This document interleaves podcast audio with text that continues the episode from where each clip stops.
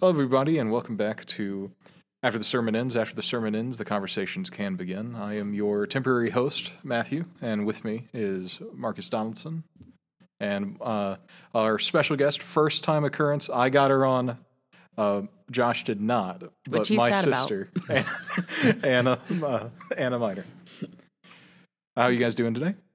I can't complain. Good. It's kind of cold, um, but it's good. It's better than like last night. It was freezing. Now I don't know if you noticed this, but he kind of like balked at your name. He was like, eh, "Did you forget your sister's name?" No, he didn't know whether to say Anna or Anna Jane. Yeah.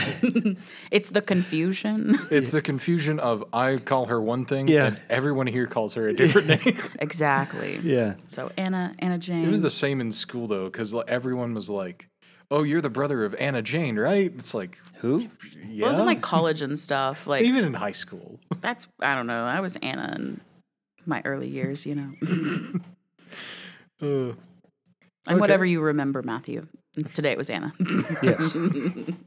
okay, well, we're going to be talking about uh, the sermon from Sunday, uh, Romans nine fourteen to through eighteen. Um, it contains one of my favorite verses that I was just telling you, but hmm we'll tackle this one verse at a time. Um, starting up top with uh, what shall we say then? Is is there uh, unrighteousness with God? Certainly not. I think Paul very easily answers that Yes. question right there. Yes.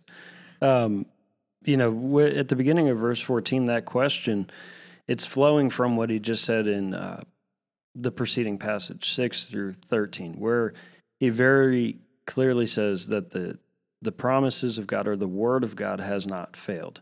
Not all who descended from Israel belong to Israel. Um, and so he goes on to show in 6 through 13 that God has always chosen um, people to be uh, the heirs of the promise or children of the promise, like he says in the passage, uh, which certainly included not just um, you know the messianic line, but you know these were salvific promises. Um, these were covenantal promises that he didn't uh, give or bestow upon all people, but uh, Isaac over Ishmael, or, Abraham's six other sons with Keturah, um, and then Jacob over Esau, uh, who were both born from the same mother and father at the same time. Um, Esau a little bit ahead of Jacob, but they were twins. So uh, God has always made a choice, and His choice is not based on any external factors. He told Moses all the way in Exodus 3, I am who I am, right? Uh, I'm not who you want me to be. I'm not who you think that I am. I am who I am. I'm self existent, totally independent from you or anybody else. Um, and so I'm God and you're, you are not, essentially. Um, so here in 14 through 18, it, it's addressing a, a false conclusion that may arise, and maybe Paul dealt with this in his ministry. Um, but he's certainly getting ahead of his readers so that they don't conclude that there's any unrighteousness or injustice on God's part. God is perfectly holy, righteous, and just in doing so because he is God and we are not. Um, and so he, he goes on to explain that a little more in depth. And yeah, to your point, he does completely reject that, em- emphatically reject that with that phrase, um, me genoito, uh, by no means in English. What does it say in your translation? Absolutely not, or something like that. Certainly, Certainly not. Yeah, yeah. So, like that was the strongest way uh, in in the Greek language to reject something. No, no, no. A thousand times no. Perish the thought, um, or forget about it. I did the Italian hand on Sunday. Well, it's like, and it, I, what I love about a lot of Roman nine here, Romans nine here, is that the words that he's using are so like in uh so direct. Yeah, So like when he uses anathema earlier in this Yeah. uh, in this chapter, it's like being so to the point. Yep. Unlike our wishy-washy words today, Yes. as we were talking about, where literal can mean metaphorically, literally. um, these words meant very precisely, like yes, under no circumstances ever. right. Anna, do you have any thoughts on this first verse? I agree with you that like um like Paul writing here is is very specific about what he is saying and that we are um that we are to abide by what God says. We are to abide in what he in what he has and that we don't we question it but we don't question it. If that makes sense. Like we have questions, but we don't question his his story. Mhm. And that ex- and as Marcus said, like that exists outside of us. Like his his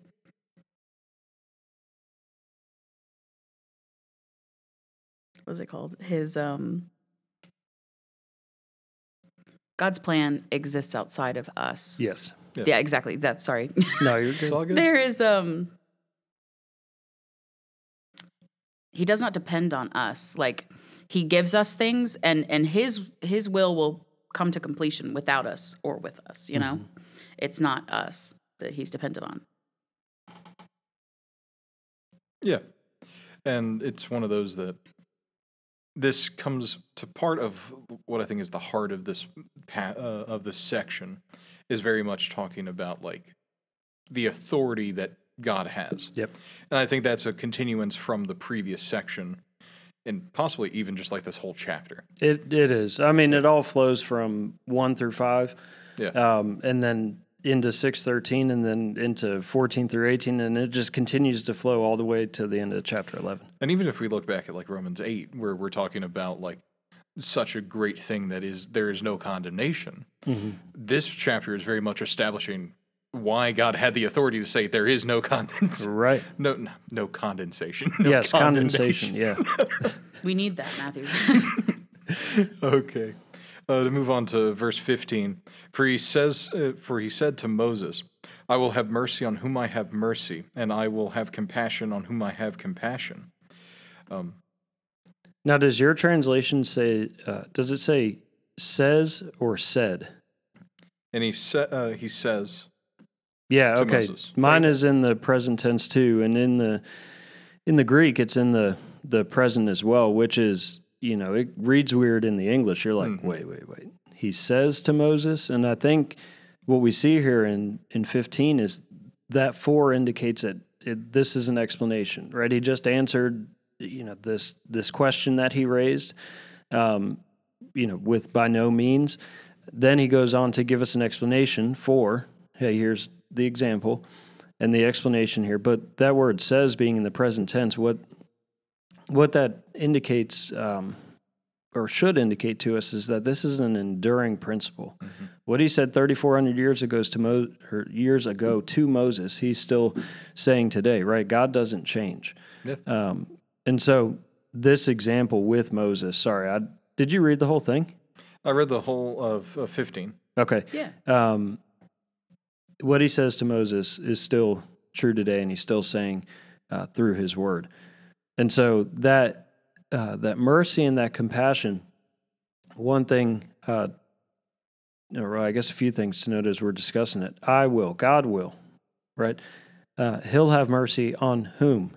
That's an individual term, and we set up there in um, in really eleven through uh, fifth, no, 11 through 13, 11 through 13, uh, that those were individuals. Some think that it refers to nations, Jacob and Esau, um, the nation of Israel and the nation of Edom. Um, but what I argued there is that Paul is referring to them individually, which is why he mentions uh, that God chose Jacob over Esau before they were born, before they hadn't done anything good or bad. Obviously, this couldn't be talking about nations. And then why all of a sudden would uh, Paul switch in 13 to talking about nations? And I think that's proven here with that word. Well, we have evidence that that's a correct er- interpretation here with that singular term, whom, right? Uh, God chooses individuals. Certainly, he chose the nation of Israel to be his instrument. Um, but within Israel, there was still uh, true spiritual Israel. And that's what he was referring to all the way uh, in verse 6. Yeah. For not all who are descended from Israel belong to Israel. So if he chose the entire nation, um, we'd be off base. Anyways, sidebar. Yeah. Um, it's one of those that with this with this verse, it very much like you can see it throughout all biblical history. You can look back at Abraham. He picks Abraham instead of Lot. And he even has mercy on Lot when he goes and dwells in um Sodom and Gomorrah. And then he attempts to have mercy on Lot's wife until she disobeys him. And then he serves her instead justice. Yeah. um, we can see this throughout the whole Old Testament where examples of where he has mercy and compassion and moments where he doesn't. Uh, we can see that in uh, uh, in where this is quoted from with Moses when he's talking about Pharaoh, or we can just look at the nation of Israel, where on several uh, times Moses is given the opportunity by God, "Give me the word, and I will destroy this whole nation, and raise up a new one out of you." Mm-hmm. And it's like the Lord saying, "I will have mercy on them if you want me to have mercy on them." Yeah, I mean, in that in that exchange, right? He's um, quoting Exodus thirty three nineteen, and in there, when when God says that, this is right on the back of uh, what we see in thirty two, where you know Moses comes down from receiving the law. He, he comes down, and Aaron, his brother, the high priest, he, he's leading the people and uh, the impatient people. They they wanted to worship, and he instructs them to melt down their gold and everything else and form it into a calf as if that represented the true God. Um, so there, you know, he comes down off this mountain, Moses does, and the people are worshiping the golden calf. Right. So God, he commands, uh, he commands the people to kill uh, three thousand men, and so God could have, he would have been entirely just and righteous in judging the entire nation. Right. Just executing them all, done, restart.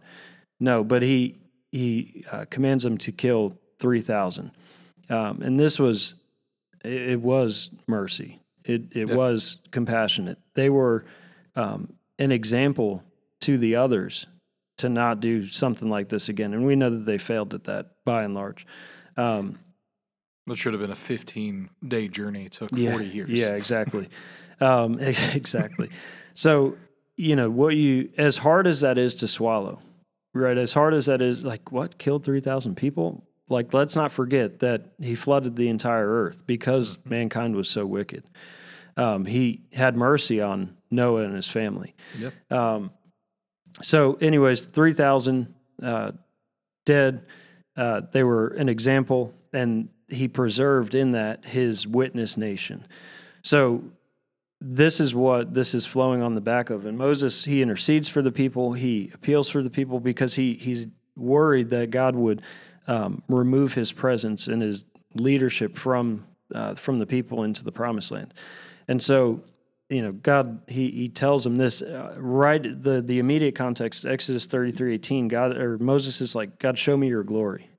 Right. And he's like, I'll, I'll show you my name, you know? And, and so he, he tells him he's going to pass by him. He can't see him and all this stuff. But he, he says this here. So this, um, I will have mercy on whom I have mercy, and I will have compassion on whom I have compassion, is directly related to his name, Yahweh. It's directly related to his the, the glory uh, that in that context um, he's about to show Moses.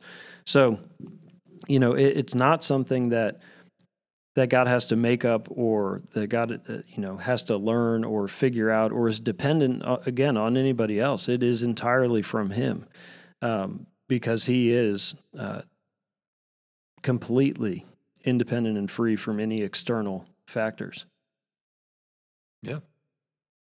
Anna, do you have any insight on this one? Well, no, I have a I have more of a question. Let's do it. How did they choose which three thousand? Yeah. um, was I it? I think it, they drew lots. No, uh, he gave them instructions. I'm pulling it up. Exodus thirty-two.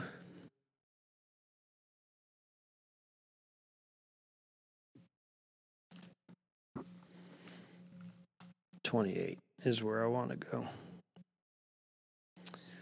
All right, verse 27 And he said to them, Thus says the Lord your God of Israel, put your sword on your side, each of you, and go to and fro from the gate or from gate to gate throughout the camp, and each of you kill his brother and his companion and his neighbor.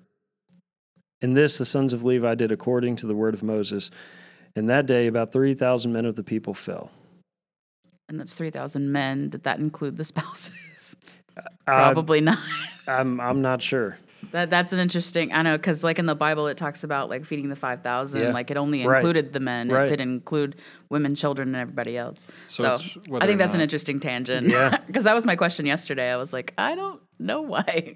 So it's whether or not uh, they went Anakin Skywalker on him or not. exactly, killing all the children. Yeah. Not one is left. Well, and Apparently, we, there was some left though, since they continued. and we, yeah, for, that's a good point. But we we do see that elsewhere. You know, where God's like, no, kill them all. And again, you know, in our in the 21st century, we're like, how could a good, holy, righteous, and just and loving God do that? because we harp on the fact of loving, Right. not just. Right. yeah. Because justice comes with comes with mercy, but Hey, man. and and I think that's the part that like I struggled with the most when um growing up is like my friends like all these things would happen like I'd have Mormon friends that would tell me about the bad things and then they tell me about these hundred different things that they had or Catholic friends or whatever that they were trying to pray to they were trying to work toward and it's like this doesn't make any sense to me like why why would God do this? But also, why would He make you do all these things on top of it? And it's like, oh, you don't, which is, um, which I guess transitions back to like you saying yesterday, where it was like it referring to God's mercy.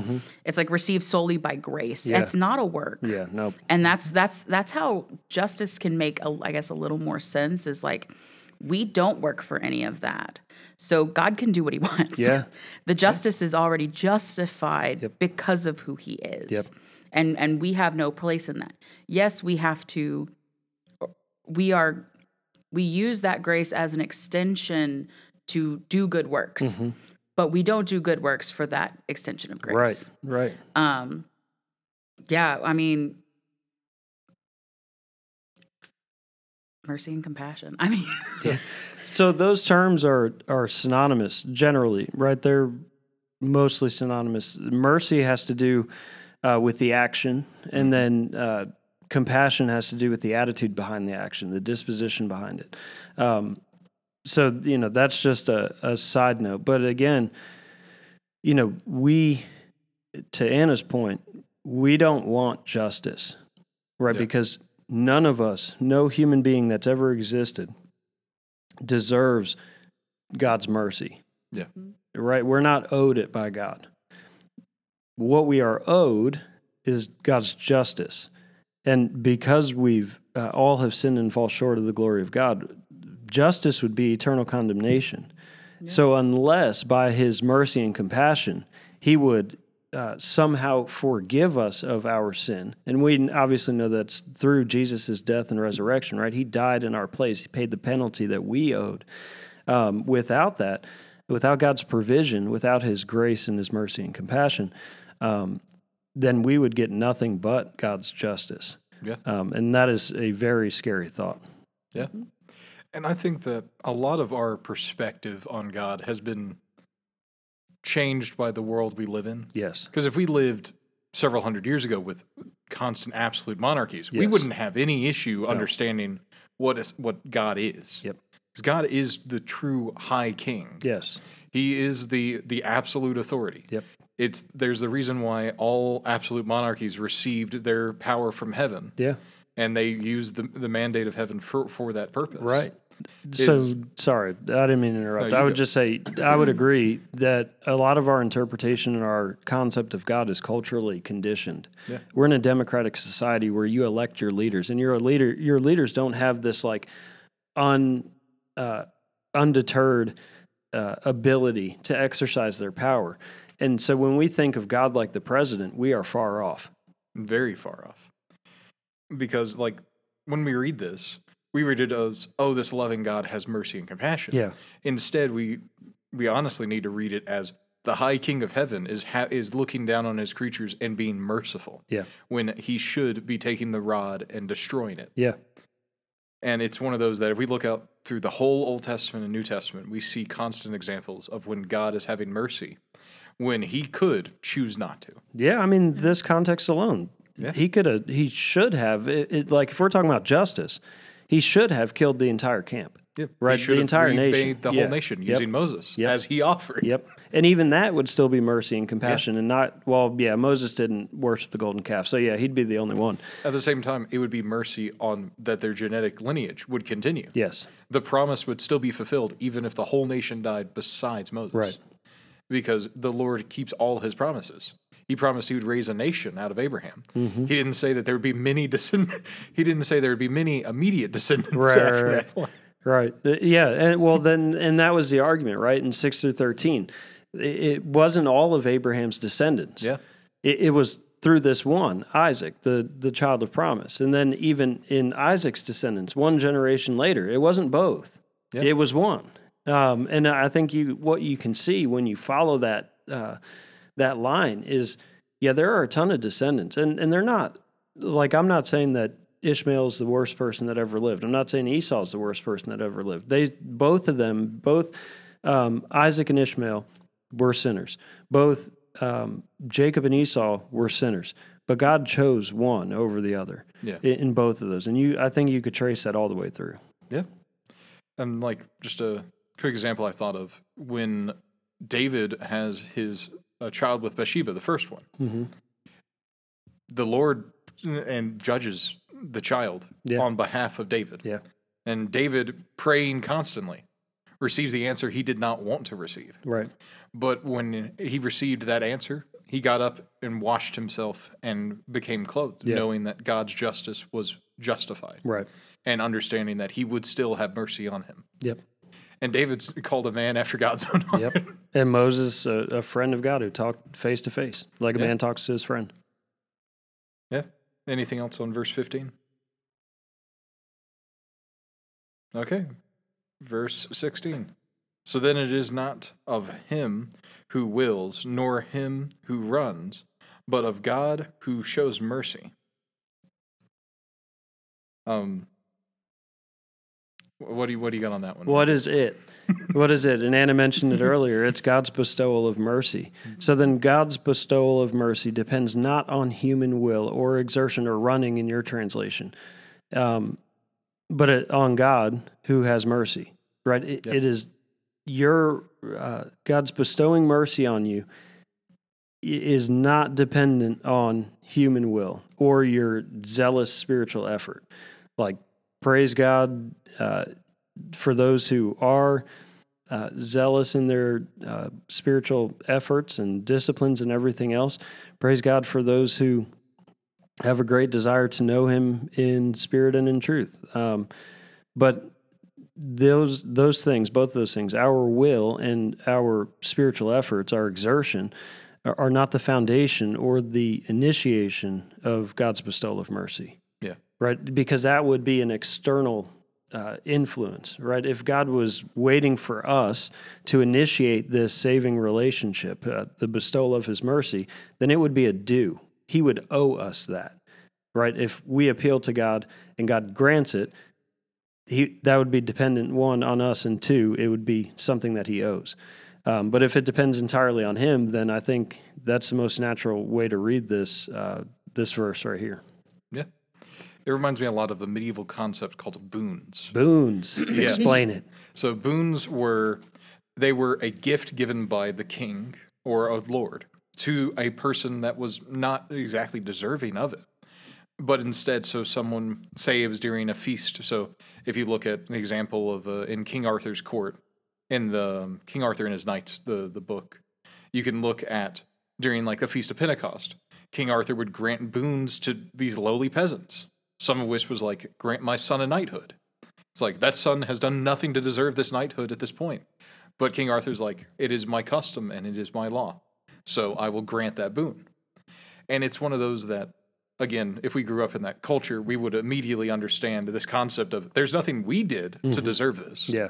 But instead, the king has given us this boon. Yeah. What about a little Lord? Anna, you you got anything? I know you can't follow that up. I know, right? Like that's just an uh, interesting the concept that popped in my head, and it's not. It's like the opposite, okay? But I think of, um, I think of like this this American, you have to work for what you have kind Hmm. of thing. And it, it goes into boss babe culture. I don't know if you've ever heard of boss babe culture. I- Pull yourself up by your bootstraps. I- exactly. It's like you have to, it's what the MLMs end up doing, the multi level marketing schemes. Oh, The pyramid schemes. pyramid schemes basically Wow, okay. but like you they they push this boss babe culture of you have to you have to go in the grind you have to continue to work you have to continue to do and then eventually one day you will be at the top Mm-hmm. but the problem is is that you never make it to the top because it's always based on everyone below you Yeah. and for God, it's like, it's not that way. He always exists on top. He's not, you know, working his way up, clawing past everybody because he's already there. We might try and do that in order to gain what we think is favor with God, but it's actually like almost like a disgrace. Yeah. Because he he's like, you don't trust my mercy enough. You don't trust my grace enough Well said. that because I struggle with that concept so much because it's like I always want to do, I always want to go, and I always feel like when I'm so tired and I'm so exhausted and I can't, that that's that is failing God in some mm-hmm. ways, and it's it's not because it's not His work will be fulfilled regardless. So if if He is telling me to to rest. Then I need to listen to what he's saying because otherwise it's almost like I'm saying, No, you don't know better. Yeah. I know better because I'm Anna and I know me. Yeah. No, God's like, no, Anna, I made you and I know you. Yeah. this this thing. So when we look at all this, it's like from our our perspective, whether that's an American perspective or a hardworking perspective of where we are, it's like we we almost don't trust God be- because of that. So so in this, it's it's like it's a it's a great reminder of like it doesn't depend on on our exertion. It doesn't depend on our running. It doesn't depend on us. It it depends on what God has for us. And that's just one verse out of all of this that's compounding Yeah. to form that. Yeah. Um, Let me say something about human will here. So earlier in Romans 3, um, Romans 3, 10, uh, 10 through 12, and then verse 18, but really that entire section. But I, you know, I think if we read the entire thing, it would just drive home the point uh, and people would get lost. Anyways, I'll just go ahead and read it. None is righteous, no, not one. No one understands. No one seeks for God. All have turned aside together. They have become worthless. Uh, no one does good, not even one. There is no fear of God before their eyes, verse 18 says. Right? So there we see a, a good depiction uh, of the human will in its fallen state, right? Apart from God's merciful intervention, the, the heart um, is darkened and, and the mind is defiled. We covered that Romans 1 18 through 32. We see it elsewhere in Scripture. Um, and the will is a byproduct, right? If you're thinking about a train, the, the will is the caboose of the heart and the mind. Um, so, whatever the, the heart and mind desire, the will is going to desire and choose. It's never going to choose or desire contrary to what the heart and the mind already desire because it's the caboose, it's the end, it's the byproduct. Um, so, w- when we see human will here, we should be like, yeah, of course, Paul, it doesn't depend on human will because our heart and our minds are darkened and defiled. Um, so, of course, our will is not going to desire uh, to receive God's mercy unless God mercifully intervenes um, and initiates this this desire. And another side note: we wouldn't we wouldn't know this from our experience.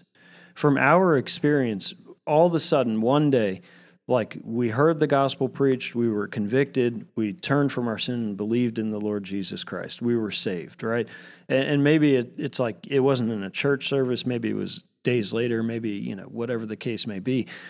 But before that, right, we're just going along with the course of this world, following the prince of the power of the air, you know, just like Ephesians 2 describes. Um, so if we didn't see how the sausage was made in Scripture, if we didn't see passages like this in Scripture, um, where it's it's really describing the inner workings, we would think that yeah, we initiated this. one day we came to our senses and we were like, I desire to be saved. Yes, that looks true from our perspective. And it certainly is true from our perspective. But, but Scripture, God's Word reveals to us that, uh, that He chose us in eternity past um, and that at some point in history, right, that His uh, predetermined will, it, it intersects with our lives and and we receive that mercy. Um, he intervenes. He convicts through the Holy Spirit, convicts us of sin, the, of judgment, and His righteousness, um, draws us to Himself to salvation, and ultimately saves us. So, um, I would I would just add that to the the concept of will here. We wouldn't we wouldn't see that from our experience, but we see that in Scripture. Yeah. Um, so that doesn't eliminate what we experience from our perspective, but that does or should indicate to us that that we're as bad as the Bible says that we are. Yeah. And I think if we really start looking at our culture, like with the example I used of um, pulling yourself up out of your bootstraps, MLM.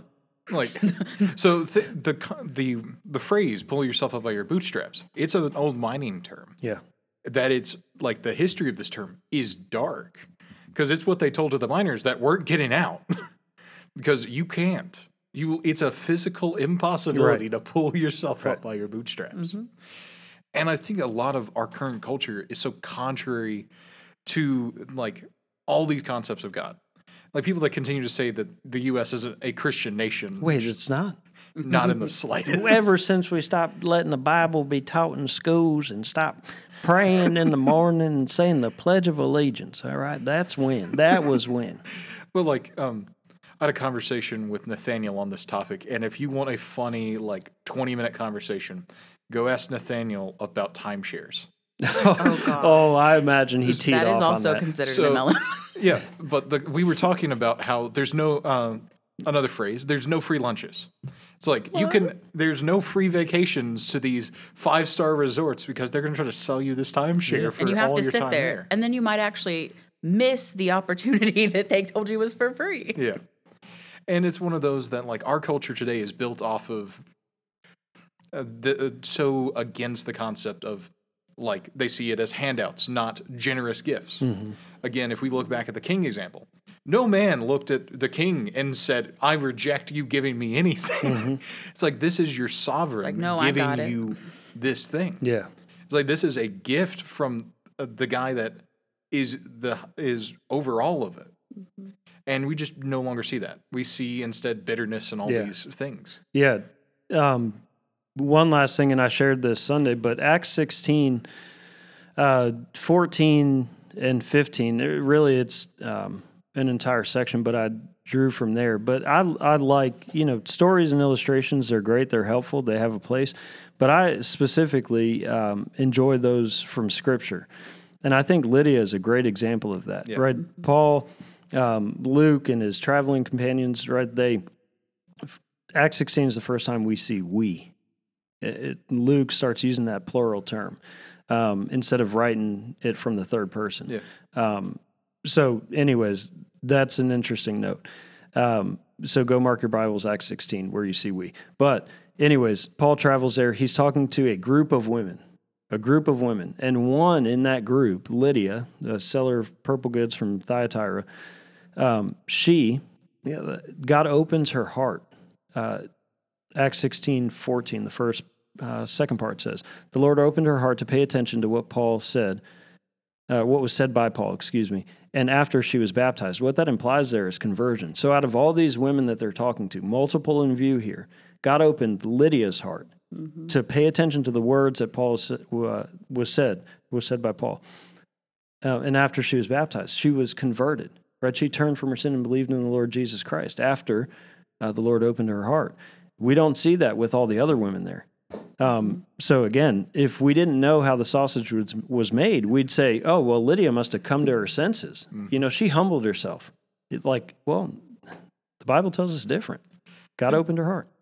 And uh, another Old Testament example, Esther. Mm-hmm. Esther, like if you read Esther purely just by its own merit, you it very much puts Mordecai as the one that convinces Esther. Yeah, even though it is that God was still with this people. Right. And even if we take a big step back, these are the remnant, the one that Israel said would never have God again. But instead, God had mercy on this remnant still and choose to protect them in this moment because he could have easily allowed the king of Persia to wipe out all of them, maybe staving Esther and Mordecai. Instead, he allowed them this op- this reprieve mm-hmm. because it's like you didn't follow what I said, but I will still have mercy on you, mm-hmm. And that's just so human in it. Yeah. Anything else on um, what was that? Seven, 16? Six. that was 16. Yep. So on to 17. For the scripture says to the Pharaoh, For this very purpose I have raised you up, that I may show my power in you, and that my name may be declared in all the earth. Again, we're tapping into those same things throughout this whole section, which is that the Lord is the high king of heaven. Yep. The uh, previous example, uh, I will have mercy on whom I have mercy. I will have compassion on whom I will have compassion. That was the positive side, right? Yeah. The negative side in in this second uh, example um, or explanation, it, it explains the negative side, right? What Paul's words indicate here, and what this uh, from the story in Exodus, what this when God says this to Pharaoh what we see here is that, and what we learn is that God raised Pharaoh up for judgment. Right? Like he, he mm-hmm. God raised him up. I, that's God, have raised you, that's Pharaoh, up, that I might show my power in you. Why? Because Pharaoh continually refused to let the people of Israel go or the Hebrews go. And so what what ended up happening? Well, a ton of miracles that culminated with the parting of the Red Sea, which did not swallow up the Hebrews, but did swallow up Pharaoh and his entire army. Yeah. And I've talked about this a few times at prayer night, answering this specific question why do bad things happen to good people? Mm-hmm. And the simplest and most honest answer is for God's will. Mm-hmm. God has has a purpose in all things. Yep. So why does this person have cancer? That's a that's a good Christian because God has God has determined that more people will be saved via that action than him get, allowing you a perfect life. Yeah, and I mean, I think, um, and I say this to the kids that I coach all the time. Um, we play to win, Yeah. but we learn from defeat. Yeah. right. Like sometimes it, it's if you're if you win all the time, if you're successful in what you do all the time, it's really hard to learn when you're always successful. Some people do that well, but not most people. The most people, when they fail, they're like, "Why did I fail? What happened? Or how do I make sure that that doesn't happen again?" Um, so, to your point about cancer, if it was all um, sunshine and rainbows, gumdrops and lollipops, at least let me speak for myself. I wouldn't learn very much. I wouldn't grow in my knowledge and love for the Lord. I wouldn't grow in my dependence on Him um, and my trust for Him. But the the more I, I walk with the Lord, the the less I depend on myself. The the less I uh, depend on my abilities, my intellect, my um, persuasive powers, which are very limited already. but you know, it's like just rejoice in the truth, trust in God, and whatever comes will. I'm looking for heaven. Forget this life. Uh, you know, I'm going to do um, everything that the Lord, uh, to the best of my ability, do everything that the Lord has commanded me to do here on this side of heaven. But I'm looking forward um, Yeah. to glory. As Paul, uh, not Paul, as Peter put it in First Peter, we are sojourners in a strange land. Yeah. Like this is not our home. Yeah. And so many people, I think, honestly, see this as the only world. Yeah. When really we should be seeing this as the pale reflection of what is to come. Right. It's the YOLO mentality. Right. you only live once. But for some of those people, it's like it is true they they will only live once because they they will die, and they won't like for us. It's like I think one sixteen the um the rap group one sixteen. Oh, I was like Romans 116? I mean, yes, based on that, but yes, Gotcha. um, but 116 has a uh, you only live once, but you die twice Mm-hmm. because we have to die to ourselves um, in order for that to continue. Um, when we, for me, like looking at this, if if you were to read the scripture out of context, um, you would be like, oh, cool. Like Pharaoh was raised up. Oh, that's great. But then you think back to Rugrats when you were a kid, who actually did tell this story Yeah. of Pharaoh. And um, once Pharaoh got uh, collapsed in the water, you didn't see him again. Nah. The assumption was that he died. And Yeah. it was like, didn't he die? It's like, yeah, he did. And he died because, um, like what you were talking about yesterday, Marcus, Pharaoh hardened his heart first. And no, then God Oh, yes. hardened Pharaoh's heart. Sorry. Sorry. Gar- uh, God uh, hardened Pharaoh's heart, but Pharaoh because Pharaoh's actions weren't toward God. Yeah. they weren't. They weren't being affected. They're being affected negatively. He Yeah. he continued to be bitter about what was happening, Yeah. even though he was king and he had a son and and everything was going great and he thought it was fantastic. He didn't want God's will to happen, Yeah. so he tried to stop it. Yeah. And he was unsuccessful because again sometimes there are baskets laid down with babies in them Yep. that are saved by the right people at the right Yep. time Yep. um, in the story of moses and um, regardless of all of that like god's will will be done in Mhm. this and that's that's something that's a concept we keep talking about um, is that God's will will happen regardless of us. Because when we think in our man made minds, like this is how the plan's going to go, um, like when when your sons play football or or baseball or whatever, it's like this is how we think we're going to win, and then we don't. Yep. It's because there was something there was something we were missing. There was knowledge we were missing. Um, and in our fallen world, like people that don't know Christ think that the fallen world exists and it and it will just exist the way it is.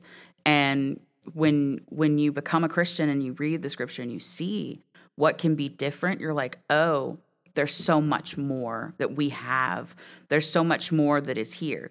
So all of this to go back to the point of yes, this is not our home. this is not our our ultimate home. We have a place that is better and we can't just look to heaven and be like, well, uh, like this place doesn't matter. Yeah. It, it does Right. because we are called. We are called to to continue to proclaim what he has. That's what First Peter says. Is it, we are to proclaim the excellencies of Him who has brought us out of the there we go. darkness Yeah. and into His marvelous light. Like we were saved with a purpose, Right. not for our own pleasure, but for but for God's goodness and mercy to continue on. Um, and that his name might be proclaimed in all the earth. So, I mean, that goes along with the passage of scripture we're talking about right now. Yeah, I mean, the Pharaoh became an, an international illustration of Yeah. God's supremacy, His power, His sovereignty. Like Pharaoh is the example. Like, don't be like Pharaoh. so, um, was like we can see that in the Old Testament when we look into 40 years later. Like these tribes are these groups that Israel's called to wipe out are heard of this Israel yeah, God. Joshua two ten. Yeah. That has destroyed these people. Yeah, And it's one of those that even in the in what we what you just said in Joshua, looking at Joshua himself, he's there during all of this, Yep. and God has mercy on him, because God could have said the same thing He said to Moses: "You will not enter this land," but instead He said to Joshua, uh, "You and I believe one other will be the only ones of that generation to come into this land Yeah. because you trusted me." yep, And it's one of those, looking back at that king example, they did something right by the king. So the king rewarded them with something. yeah, And is that an example of earning anything? No, because God was the one that inspired them in the first place Right. to say that we have God on our side. Why should we worry about these giants in this land? the um, one that I read because it's it's hard to it's hard to see this clearly in well it's hard for some to see this clearly but Proverbs 16:4 the Lord has made everything for its purpose even the wicked for the day of trouble. Point, or case in point Pharaoh. Um, and does that make God unjust? Well then going on to 18 he says so then he has mercy, he being God, has mercy on whomever, again, singular term, on whomever he wills, and he hardens, God hardens whomever he wills. Um, so we see the positive and the negative uh, way that God's freedom, his sovereignty, impacts human beings. Um, and so we talked there about uh, that word harden um, because it's one that people on both sides, whatever side of um, uh, interpretation you you land on, harden is an important word. But before we did, we we again noted that both Moses and Pharaoh were sinners. Yeah. Neither one of them deserved God's mercy, right? They they deserved justice.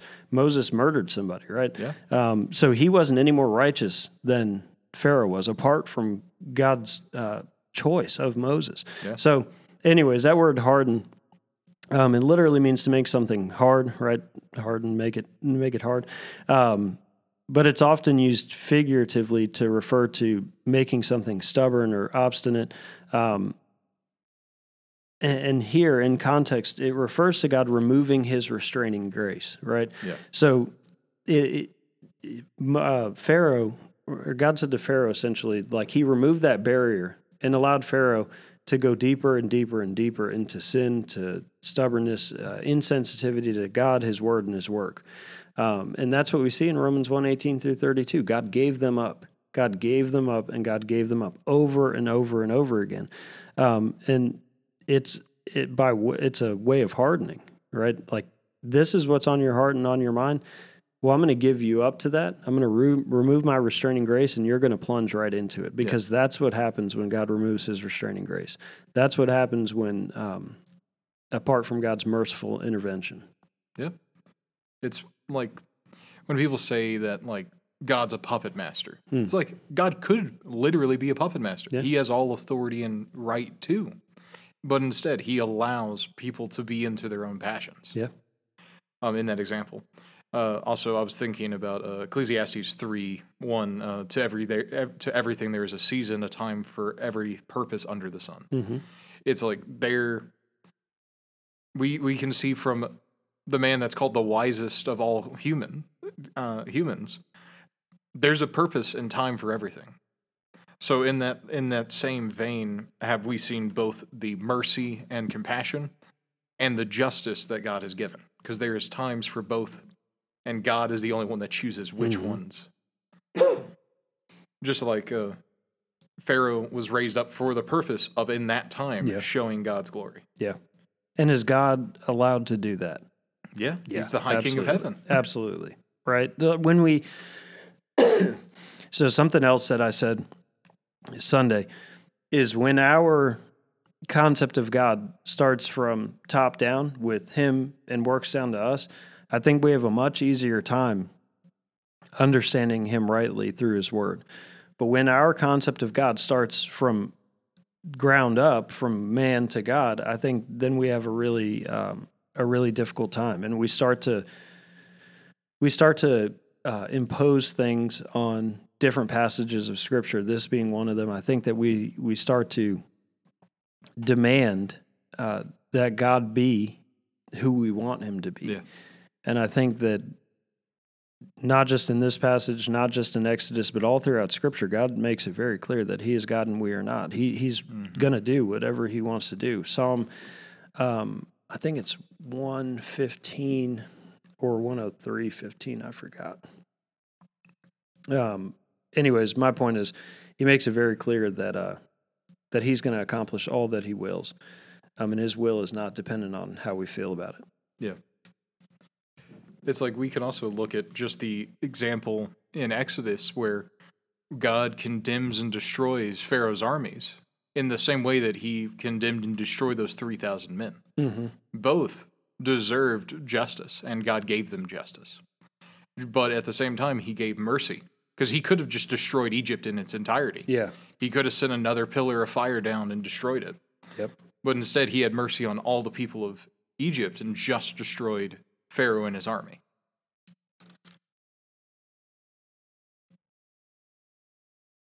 Okay. Um, anything else you want to add to 17? Marcus is trying to find the Psalms. Yeah. Don't Yeah. worry about it. Okay. I'll, I'll find it. Okay. Um,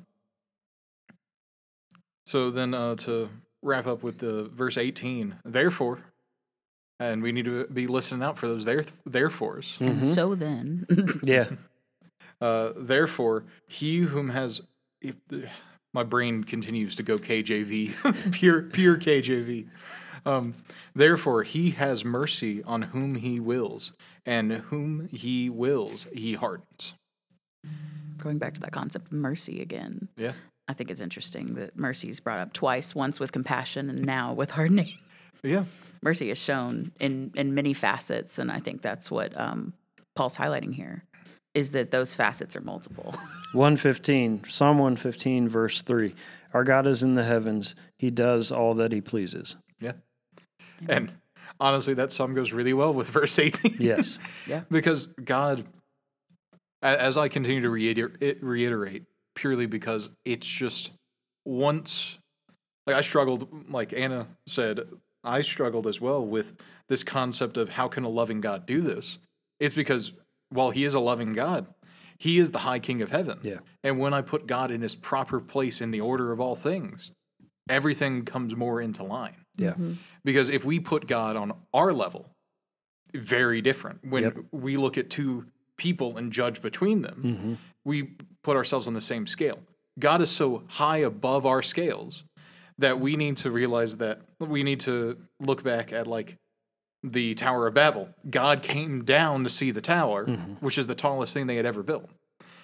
And we just need to realize in the scale, God has to come down to even be close. Yeah. Even in, anywhere near. But God, even in that, had mercy on us when He sent Jesus to become man and to die on our behalf Yeah. while being fully God and fully man. Right. The temptations of Jesus were so beyond man still because we don't have the powers to call down angel armies. He did. Yep. He at any moment could have stepped off the cross and slaughtered Rome Yep. if he really wanted to. But instead, he chose to die in a painful criminal's death Mm-hmm. to be an our substitution. Yep. Sorry, I got a bit passionate there. Look, go go ahead and get passionate. That it's something to be passionate about. Um, not just uh, the ultimate display of God's mercy in, in Christ, Yeah. right? But putting God in the right place, Yeah. not just in our lives, but in our uh, Bible study and our prayer. Just remembering that that He is the High King of Heaven. He's He's not our butler or Yeah. our cosmic sugar daddy. I, I had to get it in there. Which is my favorite thing that you say. You know, it, it's Because it makes so much sense. it, it helps us understand, just like the the pimp smack. You know, Uh-huh. just the the backhand. it's um, it is so essential, and it like like I said, it's something to be passionate about. Um, yeah. because if we don't, it messes up everything else. Yeah. Something you said yesterday that um, I think fits with that so well is like we should be humble at the table of Christ, of God, because you brought nothing to the table Yeah. and yet received everything. I think that's a concept that most people will understand because you always have that one friend who brings nothing to the party, but then gets to partake in the in the party. Right. Um, I know that's a it's a very stupid example, but but and literally God gives us you know eternity, and there's no comparison for that. But in our minds, we need you know concepts to try and Yeah. equate and Yeah. what that means. But but it, we're not entitled to that, Mm-hmm. and I think sometimes we we think that we are entitled to mercy. We are entitled to that, and it goes back to the concept we talked about earlier, which is no, we are entitled to justice. Yeah. we are entitled to death. We're, we're That- entitled to damnation. That's why we get bored with the gospel. That's why we get bored with God's grace. And Yeah. and no but no Christian would be like, no, the gospel's boring. Well, no, I'm bored of God's grace. But when we sing songs of grace, when we sing songs that remind us of the gospel, we're like, yeah, whatever. I've heard this. I've sung it a million times. Yeah, what, like, but when we when we remind ourselves of that truth, that like we didn't do anything, we didn't bring. I mean, apart from our sin and guilt, we brought nothing.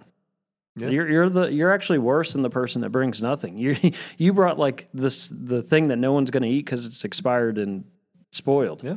just to get it out of your fridge. Yeah, yeah, exactly, exactly.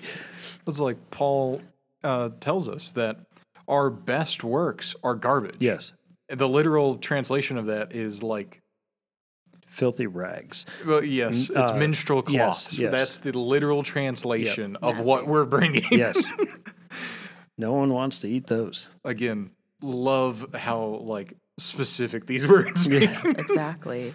And it's like, you know, in the Old Testament when they would um, sacrifice their their best lamb, their purest lamb, and and it would never be perfect because the ultimate lamb had to be sacrificed, which we talk about in the New Testament when when Jesus died. Like one man's actions, and I, I've been thinking about this concept the whole time we've been sitting here, is like when it talks about, I think it's Paul that talks about like Adam Adam's one choice, Adam's one sin brought upon, you know, what Matthew said, damnation to mm-hmm. everything Yeah. and everyone. Yeah, Romans 5. Yeah. And and and but then in, in turn, it's like one man's sacrifice being being Jesus then covered all of that. Yep. And I think that's really hard for us because it's like us in in America with our democratic society, it's like why is it just one person's choice? Like Yeah. it's not one person's choice. It's like no, we need everybody's choice. Yeah.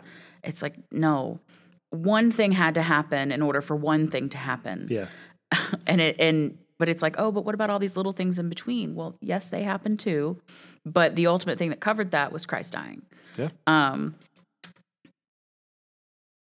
and that should not breed entitlement in us that should that should breed this humble attitude that we have before the father and before each other um and having compassion and having um love for one another Uh, two C.S. Lewis quotes, real quick. Mm-hmm.